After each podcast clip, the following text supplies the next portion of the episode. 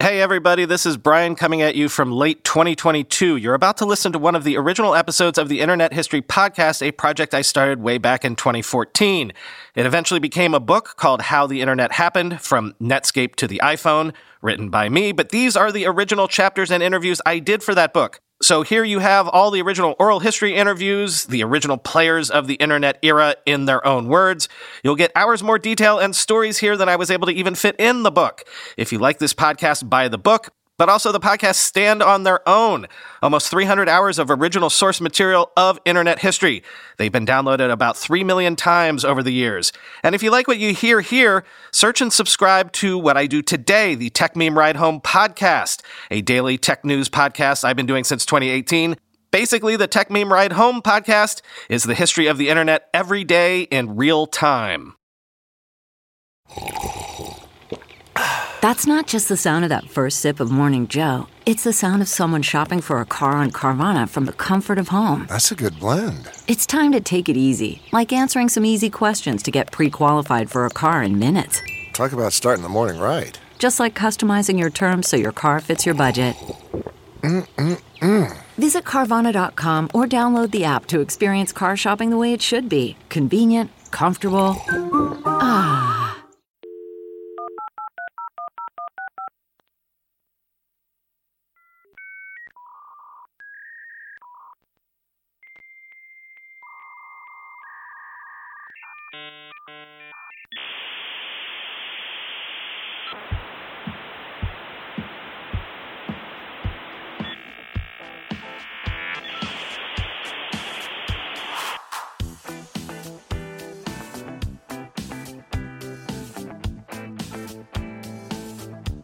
Welcome to the Internet History Podcast. I'm your host, Brian McCullough. Shel Kaphan was the very first person hired by Jeff Bezos to launch Amazon.com. A lot of people consider Shel to be a co founder of Amazon in all but title because he, along with Paul Davis, was largely responsible for the entire technical architecture that Amazon launched with from the website to the back end systems that made selling books on the internet possible. I was thrilled when Shel agreed to talk to me because he does not give a lot of interviews, and I knew that he could shed some light on the earliest Amazon details that absolutely no one else in the world could. Shel gives us the background on everything from the earliest commerce systems to the development of Amazon's famous review and recommendation systems. This is such a fascinating, detailed look at Amazon's earliest beginnings, and I think it reminds me of all the great details we got from the Mosaic and Netscape engineering teams when we spoke to them in the earliest interviews for this project. So I know you're going to love episode 50, an interview with Amazon's employee number one, Shel Kaphan. Shel Kaphan, thanks for coming on the Internet History Podcast. I'm Glad to be here to talk to you. Um, so, from my research, not only um, are you a um, an alumni of UC Santa Cruz, but you're also a, a Santa Cruz native. Is that right? Um, well, not exactly. I moved there to go to college in 1970, mm-hmm. and uh, up until the time I moved to Seattle to work on Amazon, I lived there most of the time, with the exception of a few years in first Palo Alto, where it's, which is closer to where I came from, and then my first computer industry job was in Los Angeles, so I was going for for that for uh, three years or so. And uh, your degree was in uh, mathematics. That is correct, just an undergraduate degree. So uh, let's start with um, with your career. Uh, with the little the the sideline here of your time with the uh, Whole Earth Truck Store. Oh, okay. Well, um, I I grew up in uh, Menlo Park. Uh, that's where where we moved when I was about 10 years old, and I, we stayed there till I was I moved off to college. And um, part of what was happening around there in the late 60s was uh, an organization called Portola Institute, which um, where um, through some high school friends of mine, I, I got to know the people that ran that. And one of the projects out of Portola Institute was the Whole Earth catalog, and um, actually. Uh, um, the Portola Institute, we, we used to spend some time in their offices because they let, let our little high school rock band practice there. Uh, and, and the, tr- the Whole Earth uh, truck store was just across the alley from there. So, you know, I got, I got familiar with that. And also when I, when I first saw the catalog, the first catalog, which came out in 1968, uh, it was really, um, you know, quite a, quite a revelatory experience. And, um, I, I got very interested in it and, and in a lot of the ideas that were being propounded in it and the people that were making it. And I, you know, some some of my friends from uh, from school we were working on typesetting for it, and so I, um, in the summer um, between my senior year and when I went off to uh, university, I um, I worked there for a few months. I just walked in there one day and asked. Uh, um, the guys who were running it if if it would be okay if I worked there, and they said sure. So I did, and I so that was my first exposure to the mail order world, in particular mail order books, and I worked on various you know rather mundane aspects of that business. Although it was it was a pretty fun place to be at that time. Various you know people coming through all the time, and and you know. Uh, uh, the uh, people that were running it were pretty interesting also. So, so you you were behind the register and things like that. I did that. I did some uh, subscription fulfillment. I did, uh, you know, some um, um, just packing, shipping, and packing books, and um, I did some some bookkeeping, and you know, taking the taking the daily receipts off to the bank and that kind of nonsense. It's it's fascinating to me how many ways and in how many stories you know Stewart Brand and, and Whole Earth people uh, weave into into all these different stories that, that we've been covering so far. Um, so moving on to, to after college, um, moving into to the 80s and the 90s, you worked at several different uh, startups. Um, we don't have to go too far into them, but uh, one was Lucid, which was a, an artificial intelligence software um, almost. It was a it was a Lisp systems uh, company, uh, which um, in the mid '80s that was the era of the Symbolics Lisp machine and all mm-hmm. of that. Mm-hmm. A lot of people uh, were in love with for various reasons, and and uh, as the um, commodity workstation market started, you know, coming into into place, uh, um, there were a couple of Lisp systems that got built for that, and Lucid was one of them and yeah, so I worked for them for about a little more than three years, from '85 to, and I guess '89 sometime. And uh, another one that caught my eye was uh, uh, Frox, I guess, um, which was some sort of um, home home multimedia theater type deal.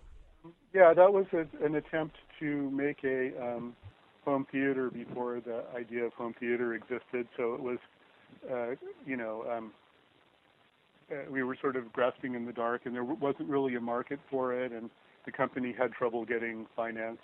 Um, so that again was an interesting company. The guy that ran it was named Hartmut Esslinger, who was the founder of Frog Design, which is an industrial design company that's done a lot of work for right. Apple and other companies. Right, right. Um, and so then the the job that you have in the early '90s, uh, prior to uh, the story we're going to delve into uh, was that joint um, venture between IBM and Apple, right? Yeah, one of them. There was a couple at the time. It was mm-hmm. called Kaleida Labs, and um, and it was a it was a basically building a platform for publishing multimedia content on that had a scripting language and a storage layer and that kind of thing. And I, I was working on some of the I was the storage layer was what I was working on for that. So going going down that list, and I I know we left some other companies out and things like that, but to be clear, uh, you hadn't been working on anything that was internet or especially obviously web related up until this point. Well, the web didn't really exist exactly. until right. Uh, until, you know, I mean, I saw the first, I saw Mosaic, which was the first uh, graphical web browser. One of the younger guys at Kaleida brought that in. He had, I guess, uh, seen it the earlier versions of it at uh, his um, school, and um, so that you know when I saw that, it was a light bulb kind of went off that you know I had been using the internet for a long time, even before it was the internet, and um, uh, and uh, you know it always struck me as one of those things where um, I, I I just thought it was amazingly cool, and I did I it, I didn't really understand why everybody else didn't also think it was amazingly cool. But when I when I saw the when I saw Mosaic for the first time, uh, it made me realize that you know that of course the reason that most people had not uh, been using it is because it had all these very arcane interfaces that you know along the lines of you know text-based Unix systems and things like that used to give people, and so it, it but it suddenly became pretty obvious that this that this was going to be a game changer for um, people being interested in using the internet. So um, I I knew that that was going to it was going to be a big wave of some kind. I didn't I don't think I really knew how big it was going to be, but but I knew it was going to be a, something transformative. So I wanted to get in on it um, pretty soon. And I get the impression that around this time also you're you're sort of uh, on the lookout for something new to do and a, a, new wave to catch because you were kicking around startup ideas at this point. Um, well, I left Kaleida at a certain point when it sort of became clear to me that it was not too likely to succeed. Um, there were always a lot of, you know, kind of difference of opinion between Apple and IBM about what it should do, and it just was kind of a, it was a weird hybrid that wasn't really a, a you know, either company, and it wasn't really a startup either. So it was kind of, I, you know, it was interesting work for a while, but I, but I left there, and I was definitely um, after having left, I was starting to think about how I could get involved in the web, um, which was, you know, in its early stages, and and like everybody else, I, I was struggling for some idea of what kind of business would make sense to do with it. And I had a friend who was also um, I, I, I'm trying to remember if he had left his previous job or not, but he and I, we both lived in Santa Cruz and we had worked together a couple of times at Frox and at Xerox, um, and, and we were just kicking around ideas about things that might make sense to do, and um, that's when we started, uh, um, you know, realizing that we needed to have um, more of a business guy involved with us, and we started um, talking to people in our networks to, to see if we could find anybody that, to work with because you know we were basically primarily technical guys and we kind of knew that we needed somebody to help define a business plan and raise money and you know manage marketing and all of that kind of thing for whatever it was we were going to do. So that was when we kind of started the process that ended up with us meeting Jeff.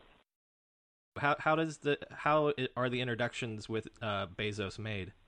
Um, okay, well, my friend, um, his name is Herb Jelinek, and he lives still in Santa Cruz or south of there, and um, he had gone to grad school at Stanford, and one of his friends from there was one of the early programmers, maybe even the first one at D.E. Shaw, where Jeff worked. Right.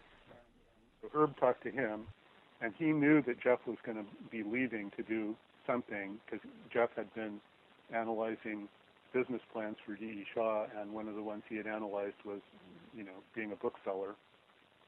And um, so that guy put Herb in touch with Jeff, and Jeff came out to visit us in Santa Cruz, and we went out for breakfast, and even ended up looking for uh, looking at different office um, space areas anyway around Santa Cruz and thinking about locating there once he got interested in, in us.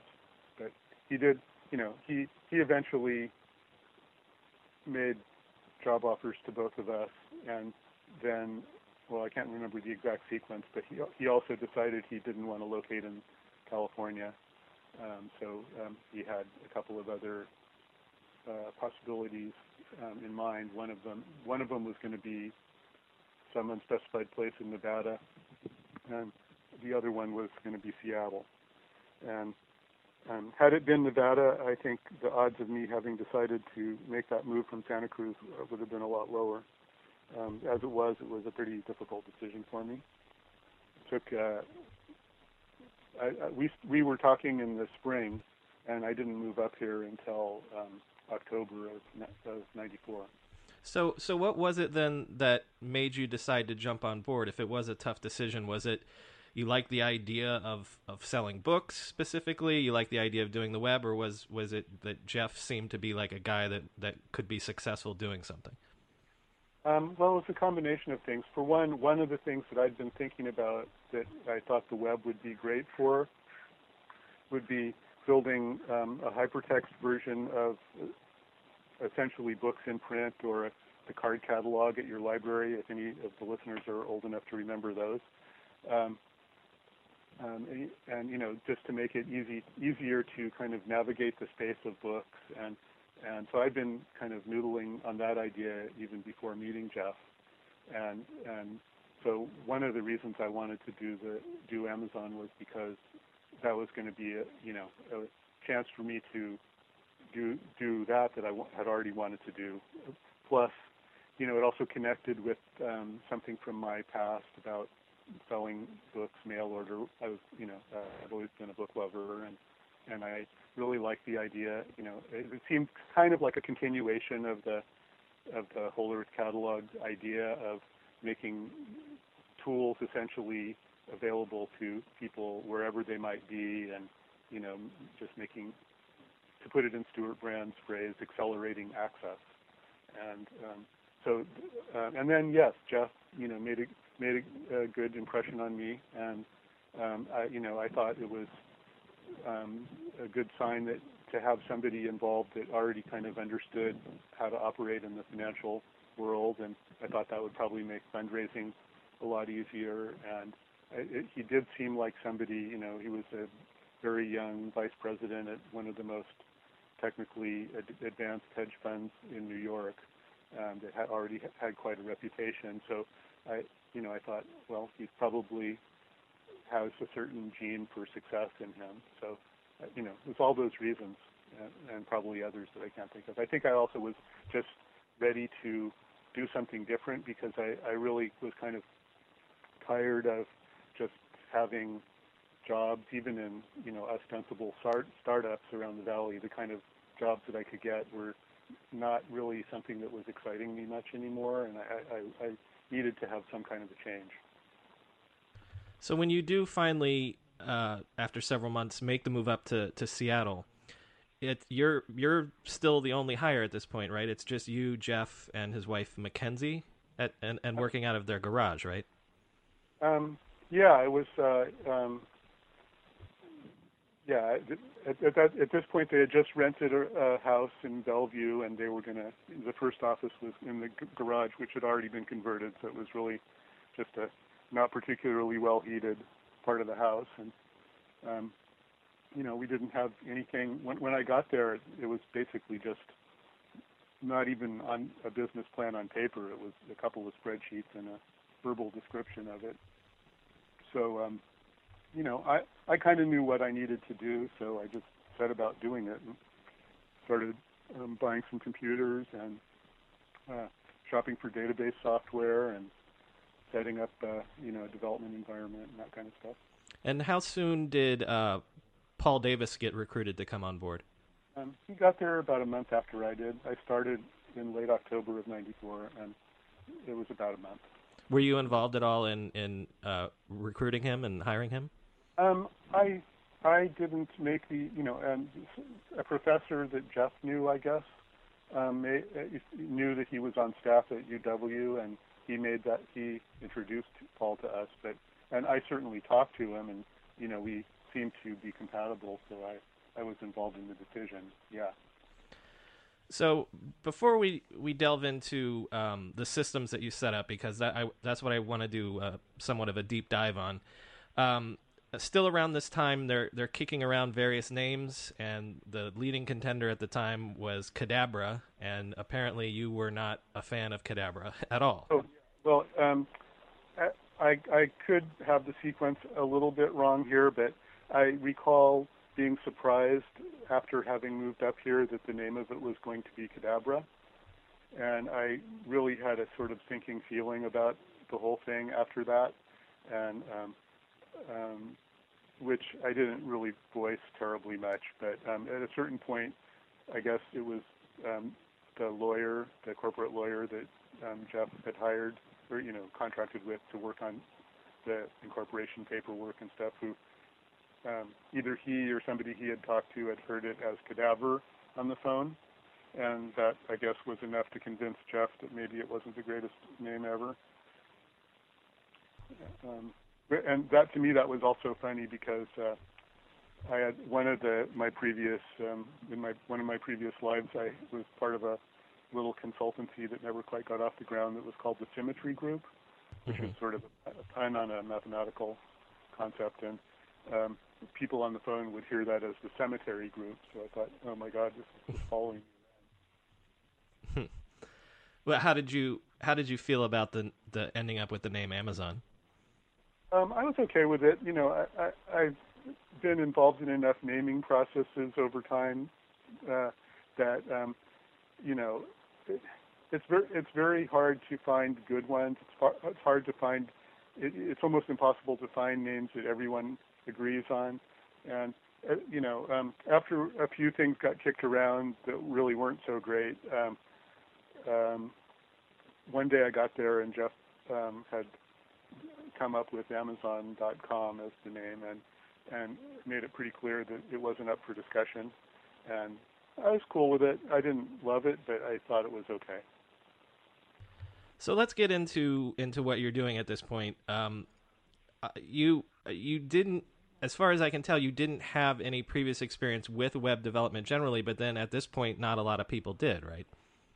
Yeah, and the people, most of the websites at that time were just static collections of pages. It was just HTML. So the whole uh, thing of you know backing up a website with an active program was uh, there was very little experience doing that. There were some hooks in the early web servers um, that let you do let you run scripts, but um, doing anything that kept uh, kept track of the state of what the user was doing um, that was a little bit new. I, I, I wouldn't, you know, I would hesitate to claim that we were the first ones that did anything with that, but mm-hmm.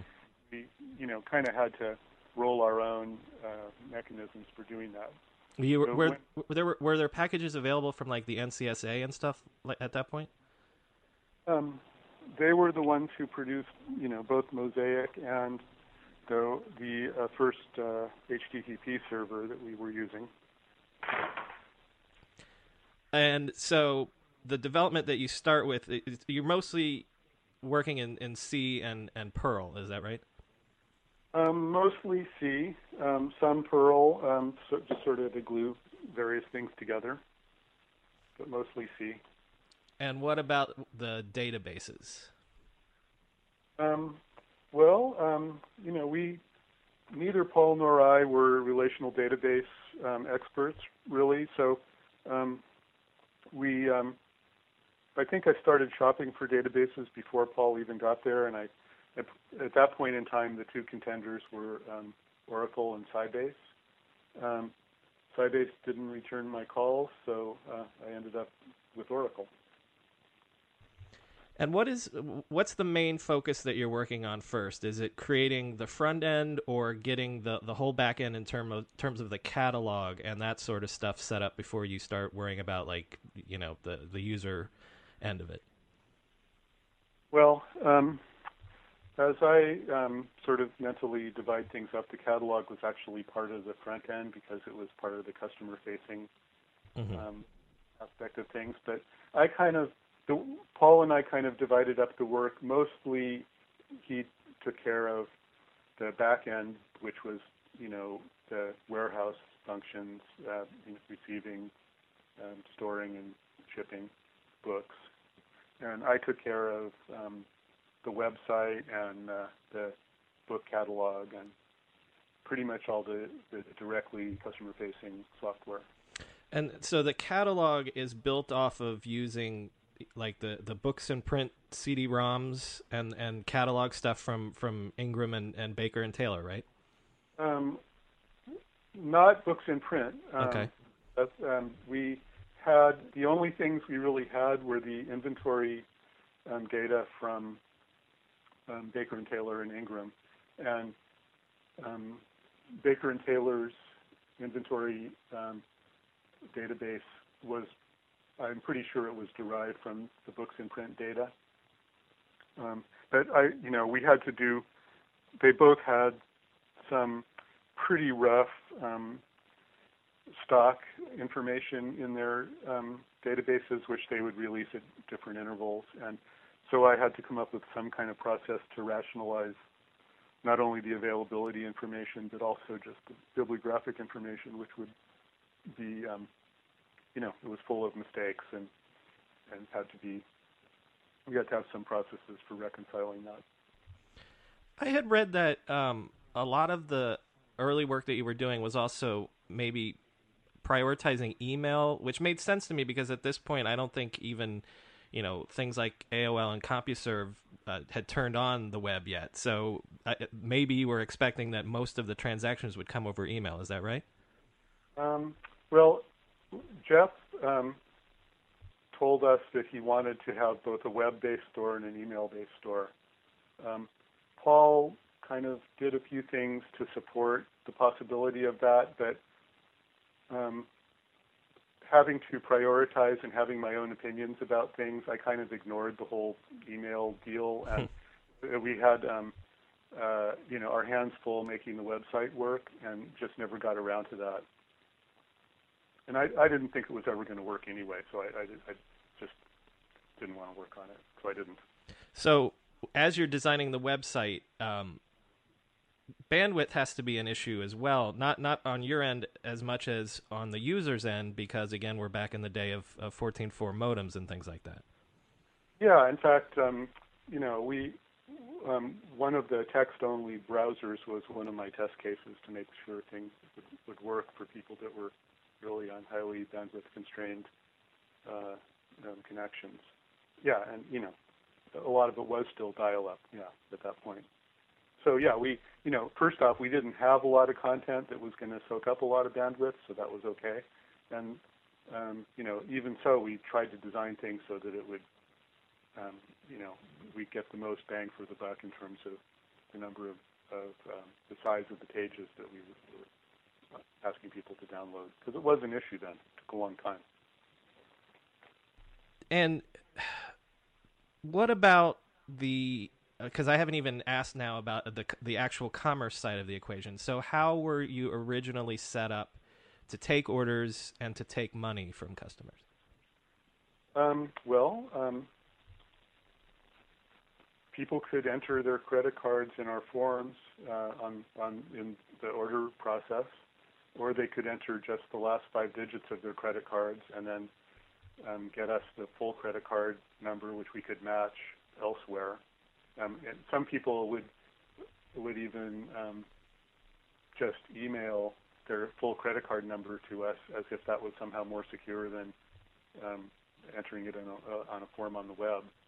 Um, and some would call uh, our phone number and leave it to us that way. And so we had some customer service tools that would would uh, match up full credit card numbers to the last five digits and um, you know, insert them into the order order information in the database that way. And then when it came time to to charge people's credit cards, the first our first system was a batch um, system that ran on a PC. We had to write write out a floppy disk and walk it across the room to it and do it that way. And it, it was quite a while actually before we had enough business to justify a full-time connection to a, a credit card processor. Well, were, were you also doing that to, to keep the numbers secure? Because that would make sense if the computer's not connected, then it can't um, well, get stolen. We did take steps to keep credit card numbers secure, but those were that was a different set of steps. We we had a system that was that I had um, called Credit Card Motel because the credit cards could check in but not out. Um, that that um, that was connected via a a serial line to our servers that ran. Um, it all ran a kind of a one-way protocol that would where you couldn't actually retrieve the credit card number via that link. and which I guess that was Jeff's idea to do that. Um, uh, but w- that's how we did it at first. I have no idea what, how it works now, but so we basically had a, a, a fairly isolated system that had that kind of sensitive information on it, and, and from that one had the tools that let us create the floppy disks at first, and later ran the connection to a credit card processor. This is jumping ahead just a bit, but it, I was just thinking if if you have any memory of the the beta test, especially, but even the first year, how how what percentage of people did the call in and give you the last six numbers? But how what percentage were reticent to to do the credit cards on on the web? Oh gosh, I I can't give you statistics at this point. It, it, you know, I think at first it was a lot of people that would just give us what you know what we called the tail of the credit card number on, online, and then they would call us later. But it seemed like that phase kind of we, people got over that phase relatively soon. I mean, there were still people. I guess there probably still are people that don't want to give their credit cards online, but um, and you know probably for some good reasons. But um, you know, um, I, I, I can't really give you dates or percentages. Sorry. But it, right, right. I, I just wondered if it was a majority early on, or but it, mm-hmm. that makes sense that it would go down over time. Um, let's see. I uh, one a couple other detail questions. Um, so at this point, there aren't cookies and things like that. I mean, there probably are, but how how are you what are the systems that you're coming up with to track customers around the site and things like that? Um, well, cookies were there fairly early, but not everybody, you know, especially at the beginning in the early adopter crowd, a lot of people had that turned off because they they didn't like it. Um, so, um, and, and anyway, before cookies came into um, existence, um, there were some techniques um, that and that where you basically put a session ID or something like it into the URLs that you were sending out as part of the page. Just you know, the page is dynamically created, and the um, URLs that you put out on the page are also dynamically created. And as part of that, you can have some information that is just relevant to the one customer, and that is in fact, you know, the way that um, you, you, you know, even if you have multiple servers and so forth, since that information is coming in in the next request from that customer as part of the URL that they click on, um, that is enough to kind of create some continuity in the customer's experience and link link up their what they're doing to whatever is in the server side databases. So it was mostly just session IDs like that. Yeah, and Paul had brought the, the, the techniques for managing that from UW where he had learned them or um, had a part in thinking them up. I'm not even really sure, but but that that type of technique was was somewhat known when we got started. So I kind of just um, you know adopted that and used basically just a, a, key that was in the URLs that would connect um, um, requests from people's web browsers to whatever session information, shopping basket, all that kind of stuff existed on our servers. What about the um, the the shopping cart or shopping basket metaphor? Um, was that something that you guys had seen? Was that already kicking around other places before, or was that something that you how did how did you guys arrive on that metaphor? Um, I think it it just seemed. I think it was just. I don't remember having seen it, but it was sort of like the only alternative unless you were asking people to buy things one at a time. You had to have a way of kind of identifying something, putting it somewhere, and then when you're ready to check out, check out with everything you want to buy at once. Because you know, we all even from the beginning we had a shipping rate structure that kind of encouraged people to have multiple items in their orders. So, um, um, you know, it made sense. And and finally, um, the the reviews feature does that get um, implemented uh, even during the beta, or was that something that came later? It was pretty early on. Um, um, that arose from some discussions between myself and a friend of mine, um, Jed Harris, who I've done a lot of um, thinking with over the years. We've never worked at the same place, but we had a lot of ideas about crowdsourcing even pretty early on, and and had come up with the idea of just allowing customers to write reviews, and it seemed okay with Jeff, so I, I just did it over a weekend one time, and and and it, it seemed to be popular, so we kept it. And these were reviews that from day one, um, any any customer or any person could contribute to, or was it originally designed for sort of like Amazon editorial? No, that, the customer reviews were designed for um, outside customers. Mm-hmm.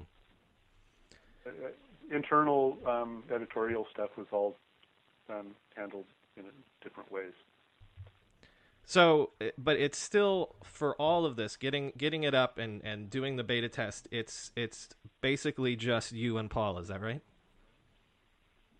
It is just me and Paul. Yeah. yeah. And and what was Paul like as a as a partner to work with on this stuff? Well, um, he's a delightful person. We're still friends. Um, he's um, extremely fast programmer, um, and um, so he was very productive in the year. And I think it was he only stayed there for like a year and a quarter. Um, but he basically architected the whole back end, you know, all the warehouse stuff, and um, um, helped me with the database um, side of things, and and you know we were both kind of uh, dipping into each other's code as necessary. You know, it was a pretty pretty uh, um, um, you know open-ended collaboration, and we, we weren't either of us were too propri- proprietary about the uh, our code with respect to each other working on it. So we both worked on everything. I, I mostly worked on the front end stuff. He mostly worked on the back end stuff, and uh, um, and you know he did a lot in the time he was there. So how many months um, is the sort of public slash private beta that you guys run before you, you launch officially? Mm, I think it was two, three months, something like that. We, you know, we.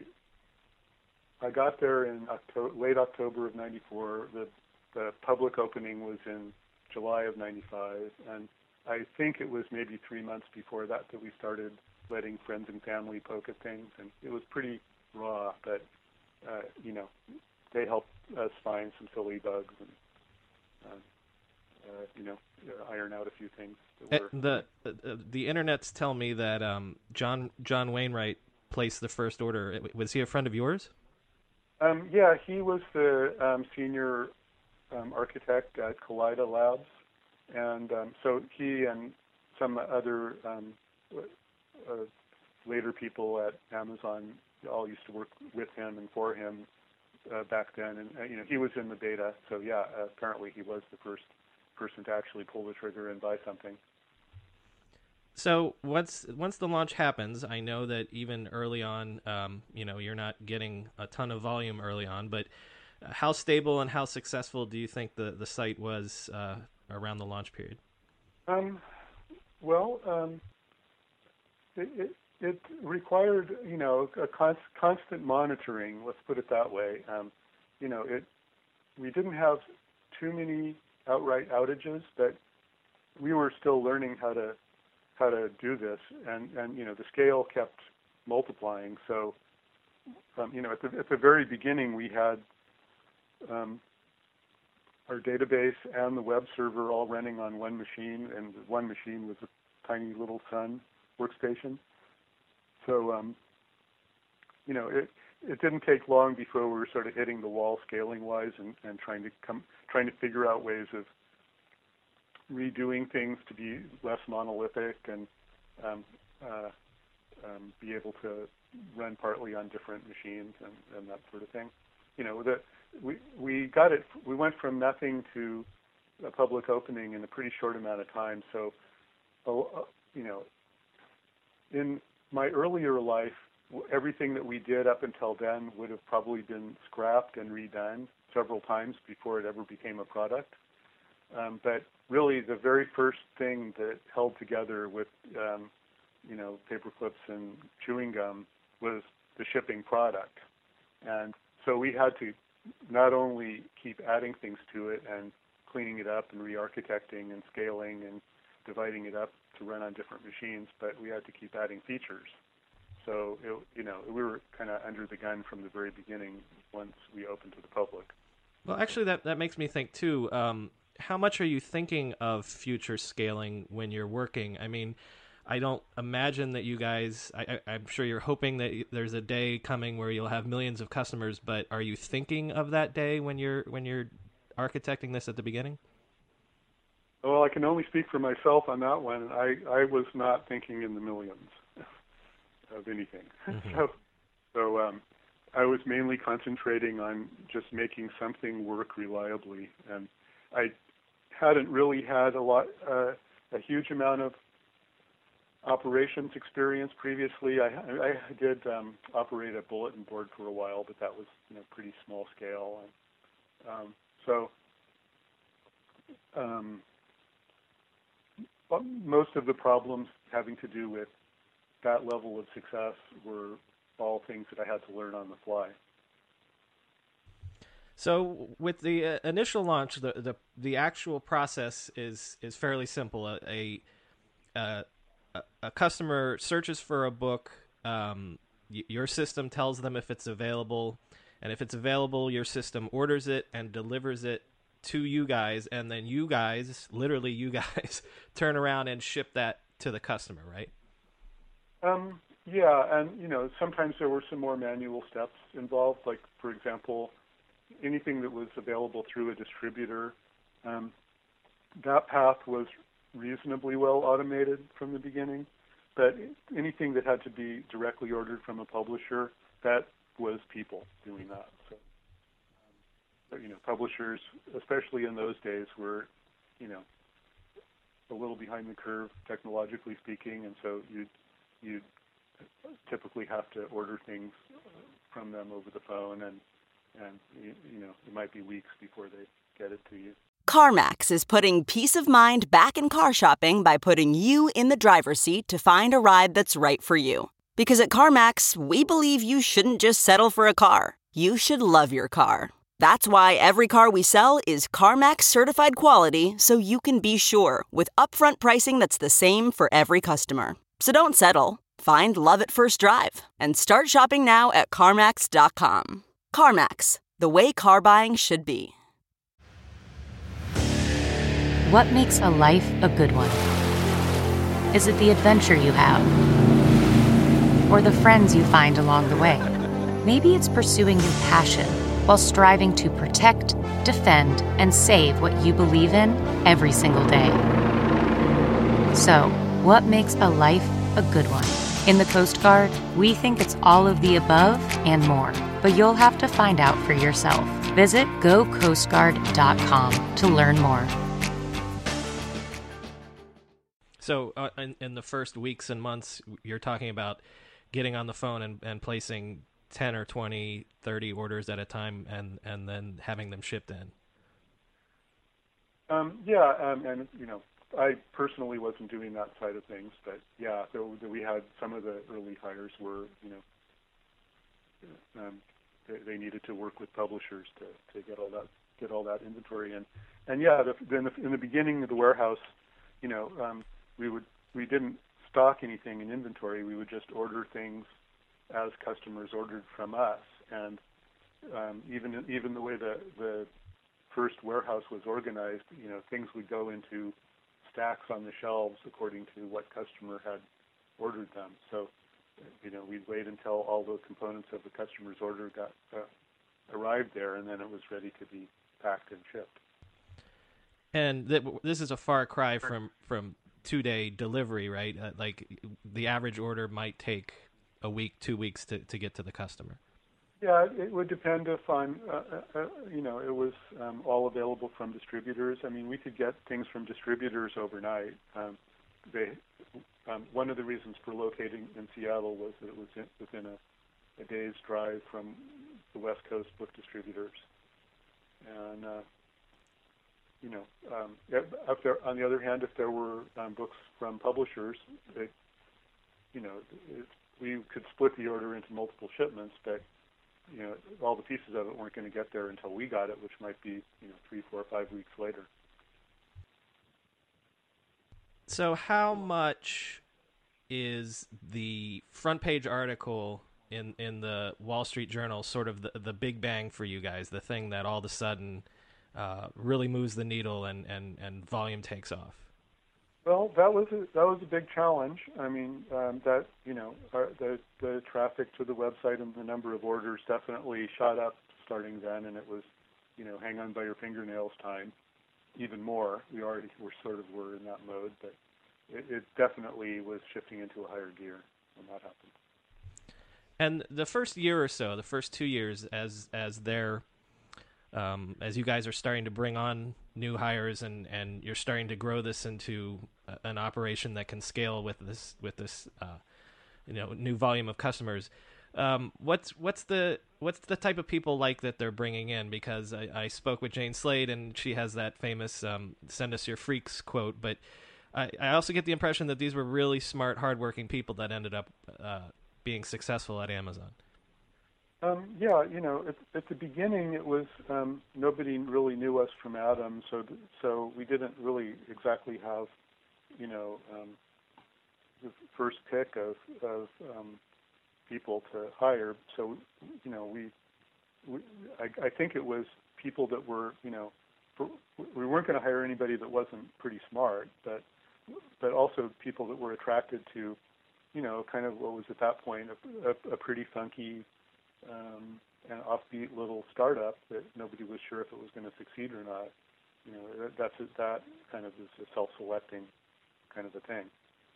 So um, we ended up with, you know, I, I would say at that point in time it was a, a bit on the bohemian side. You know, there there were a lot of um, just kind of um, pretty intellectual, pretty um, quirky, interesting people that worked there, and that made it a lot of fun in those days. You'd already said that, um, at least initially, you weren't thinking in terms of millions of customers and things like that. But do you remember? Was there a particular moment when you thought to yourself, "Oh my, this is this is going to be something really bigger than I had anticipated"? Um, well, there was. Um, I doubt if I'll be able to remember all of such moments. There were lots of them, but probably you already mentioned one of the main ones, which was the, the Wall Street Journal front page article, and then you know the IPO was another time that was um, you know in the spring of '97, not that much later. Um, when we got um, sometime between those two events, when we the, the, got venture capital financing, and um, you know you know it was um, pretty much our, our pick of who we wanted to work with at that point. Um, all of these things, uh, you know, tended to make it clear that it was going to be something bigger than just a startup that, you know, sort of succeeded and, and provided sustenance for a few people, which was really all um, all that I had in mind at the beginning. You know, I I, I didn't have a lot of uh, very uh, grand ideas of, of um, how big of a business it might end up being.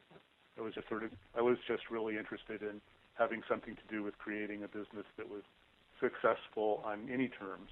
And so many of the companies and startups I'd worked with were not. I was kind of thirsting for something that was going to exhibit basic signs of success. So um, all of the, you know, um, very rapid scaling and everything.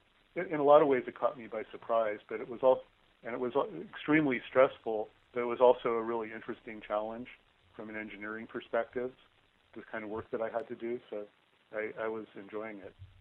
Well, I, there might there might be there might be several moments of this, but I was just going to say, can you think of several moments when you thought, "Oh boy, the the, the site's going to crash. We're, we're we're hanging on by the skin of our teeth here."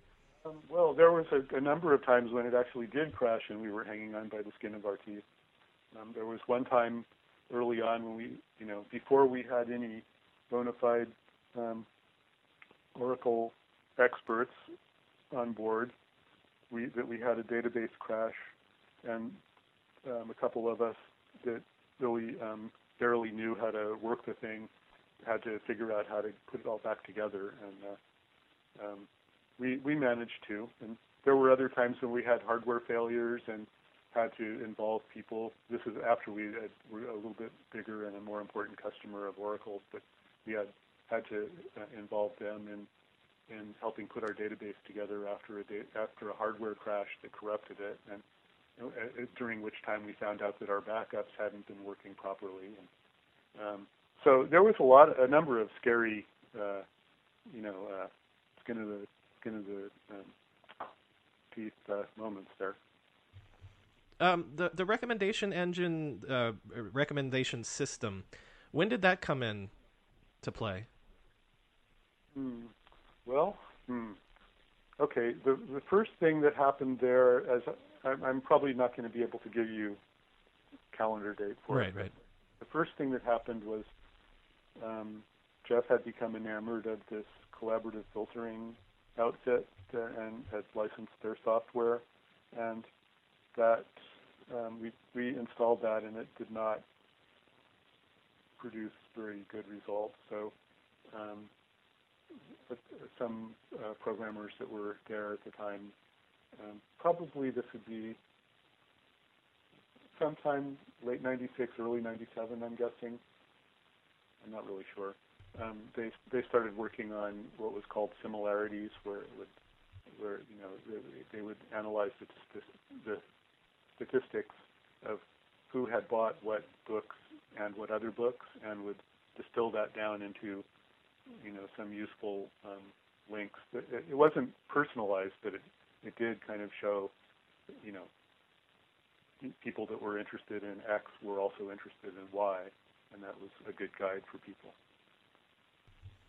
To the to the best of your knowledge, um, was the idea uh, with Jeff always to move beyond books? Like books was just sort of a, a, a, a an initial test case. Um, well, um, to the best of to the best of my knowledge at the time, um, that was not the case. Uh, but I think that was just because he wasn't he was being more closed-mouthed about it than I than I thought, and he did always have the sort of odd turn of phrase that books were the first best product to sell on the internet, and um, so I guess that sort of implied that he was already thinking about other uh, products um, that could follow. But it wasn't too long before we started diversifying into um, music and um, videos anyway. A, a, while after that until we got into other types of products. Mm-hmm. Um, was there any sense at some point that this this fun uh, selling books on the internet project that you had signed on for, maybe a little hesitantly, had suddenly gotten to become some some monster that that maybe uh, wasn't what you signed up for. Um, well, that's a little bit of a frog in slowly boiling water story. Um, um, you know, it, it, definitely happened, but it, I would be hard pressed to name a specific date when that happened. I think probably around the IPO is when things kind of, as happens in a lot of companies that go public, um, things, um, you know, kind of take a turn for the more serious, and you start hiring boatloads of MBAs, and uh, all the, the quirky bohemian people kind of are, start to get marginalized a little bit. And, um, you know, so it, it happened that exactly exactly when was there was there one moment when I, I, I suddenly realized it was happening? Not really.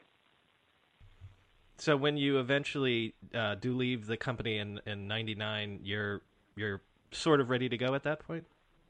Well, I had been ready to go for a couple of years by that point.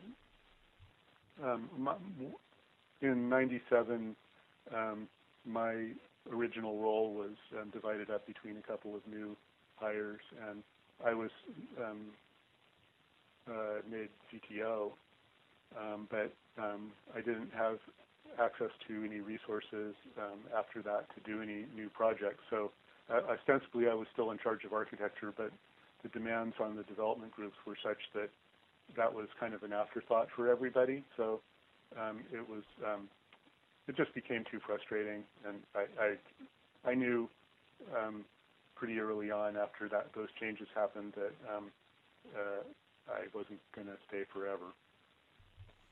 When when you do leave, is there uh, an initial sense of exhaustion, like this is a wild ride that I've just gotten off, and thank God um, I've survived? Um, yeah, it was sort of a years long process of unwinding after that. Because you know that was Amazon was not my first or only startup. It probably wasn't even, even though it was kind of a relentless march. The the, the work itself was was actually not as hard as work that I'd done in many other places. Not as technical or in, you know kind of deeply complicated. Um, so um, I, I was I was ready for a, a nice long break after that. Is there anything that you can point to? As you said, you, you were the veteran when you joined um, Amazon of, of several different startups, but um, not a lot that, that you know were probably none that were nearly as successful as Amazon. Can you think of like one or two things that, um, in retrospect, made Amazon succeed where other other teams you were on didn't? Well, the first the first and main thing was that it had a clearly defined product and and um, a, a, clear community of potential customers. Um, many of the things that I'd worked on, you, you mentioned the Frox product that I worked on. Well, that thing was, you know, a really interesting technical problem, and there's some really smart people worked on it, and but it was not really in tune or in time with the market that existed at that time. So um, it, you know, it just never went anywhere. Um, whereas with Amazon, it was you know a pretty pedestrian product. I mean, you know, selling people books. Okay, that's not that exotic. Um, you know, the way we were doing it was something a little bit different, but it was, you know, I think the thing that, at least in, you know, compared to my my personal history, it was mainly that. It's just that there was like an obvious product and obvious people to sell it to. Um, I know that, that you, you left the company in '99, so I don't know you know what sort of um, access you would have, but I, I want to ask a, a lot of Amazon people that I'll be talking to, how much of a fear was there after the dot com bust how much did you feel, maybe even personally, that maybe Amazon might not make it? Well, all that happened shortly after I left. Um, so I don't think it was because I left. But, um, right.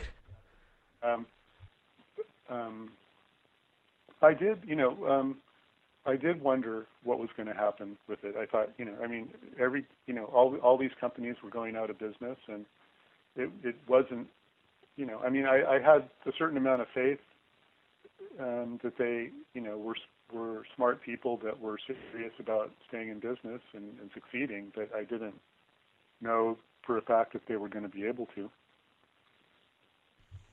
Um, what do you think of what do you think of Amazon um, when you think of the company today, in terms of what it's doing and where it's at? Um, oh boy, um, that could go on a, a number of different directions. But you know, I mean, obviously, it's a very diverse, very dominant, extremely competitive, ruthless, huge company now, and uh, um, I, it, it's hard for me to even. Sometimes I even just find it difficult to imagine that I actually had something to do with getting that thing started so different from anything that I ever had in mind when we started the thing. Are you uh, are you an Amazon customer yourself? Um, yeah, sometimes. I, you know, sometimes I'm in a bad mood about them, so I don't buy things for a while, and sometimes I'm not, so I do. So let's let's end sort of with, um, you know, now looking back, it, it's almost exactly 20 years um, that that whole ride got started for you and and for everybody with Amazon. Um, looking back, what what what's your favorite memory from, or the thing that you're most proud about uh, about uh, the the Amazon project that you worked on?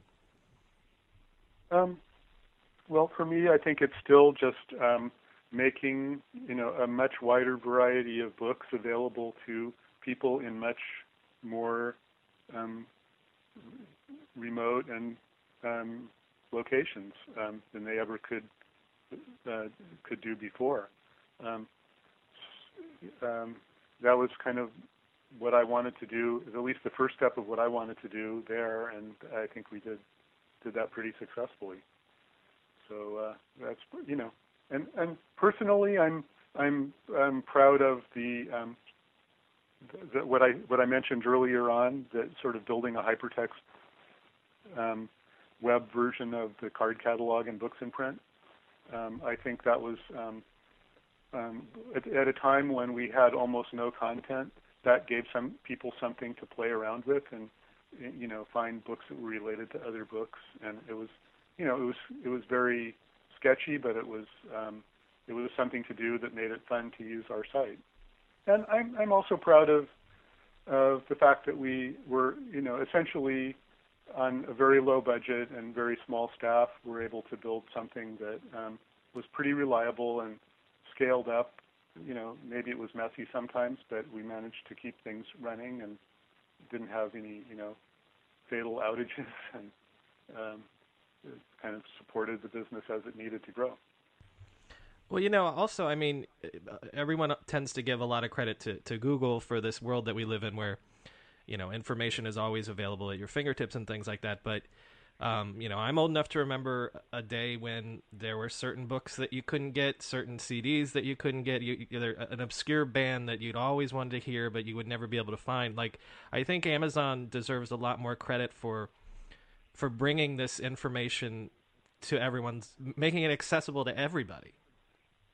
Um, yeah i think that that is true. Um, you know although technically speaking, you know, we weren't able to do anything any more than um, a bookstore or a music store could in terms of special ordering from publishers. But you know, we did it in kind of on a day-to-day basis, and it was sort of central to our model as opposed to something that just happened. You know, if if you could get some time from the clerk at the store to help you out.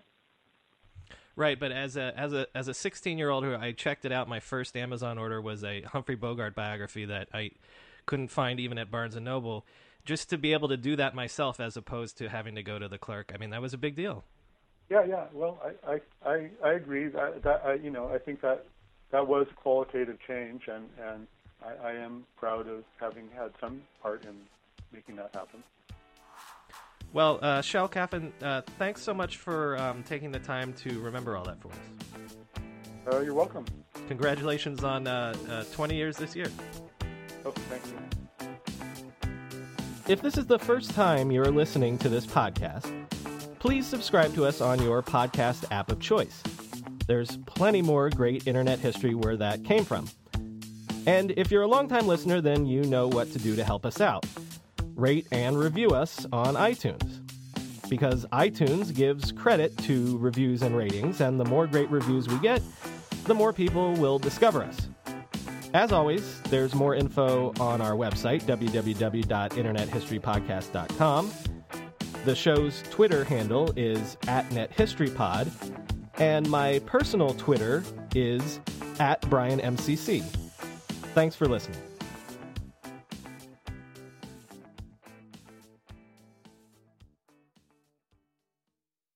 Look around. You can find cars like these on AutoTrader. New cars, used cars, electric cars, maybe even flying cars. Okay, no flying cars, but as soon as they get invented, they'll be on AutoTrader. Just you wait. AutoTrader.